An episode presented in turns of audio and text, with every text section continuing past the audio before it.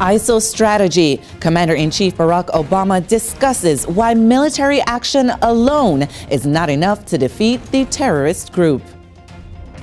Munger Thai Warrior, we introduce you to one fierce competitor proving she has what it takes.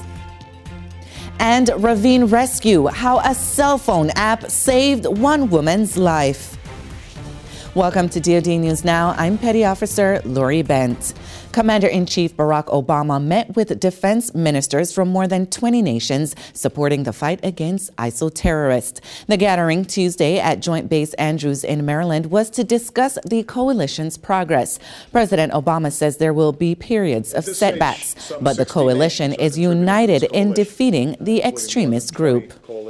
One of the interesting things to hear from our military leadership is the recognition that this cannot simply be a military campaign. This has to be a campaign that includes all the dimensions of our power. We have to do a better job communicating a alternative vision for uh, those who are currently attracted to the fighting uh, inside Iraq and Syria. Representatives from Turkey and the Arab countries that have joined the United States in launching airstrikes in Syria participated in the meeting, as well as European allies Britain and France. How do you set yourself apart from the rest? You become a Munger Thai warrior. Sergeant Matt Cromer tells us of one warrior who stood out from the rest. Not many people say yes to competing in a 58 hour grueling endurance test that pushes the body to its limits and tests the willingness of the mind. One particular competitor said yes, and in doing so, stood out. After the first day, Senior Master Sergeant Roma Wood was the only female left in Munger Thai, with two days still to go. Day one, um, you know, I just wanted to get started. Once we got started, uh, it's probably the most challenging, tiring day of my life. She continued to push herself constantly, putting one foot in front of the other.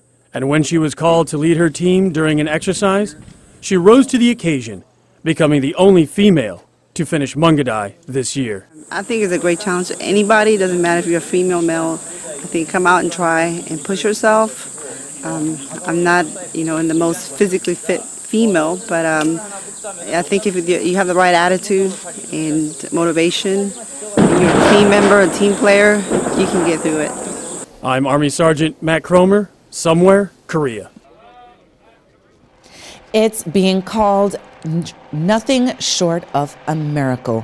Melissa Vasquez hoisted into a Coast Guard helicopter Tuesday morning after spending 18 hours at the bottom of a California ravine. Police were tipped off about the crash from the car's OnStar navigation system, but it pointed them in the wrong direction. Rescuers were able to find her using the woman's Find My Phone app to locate her cell phone.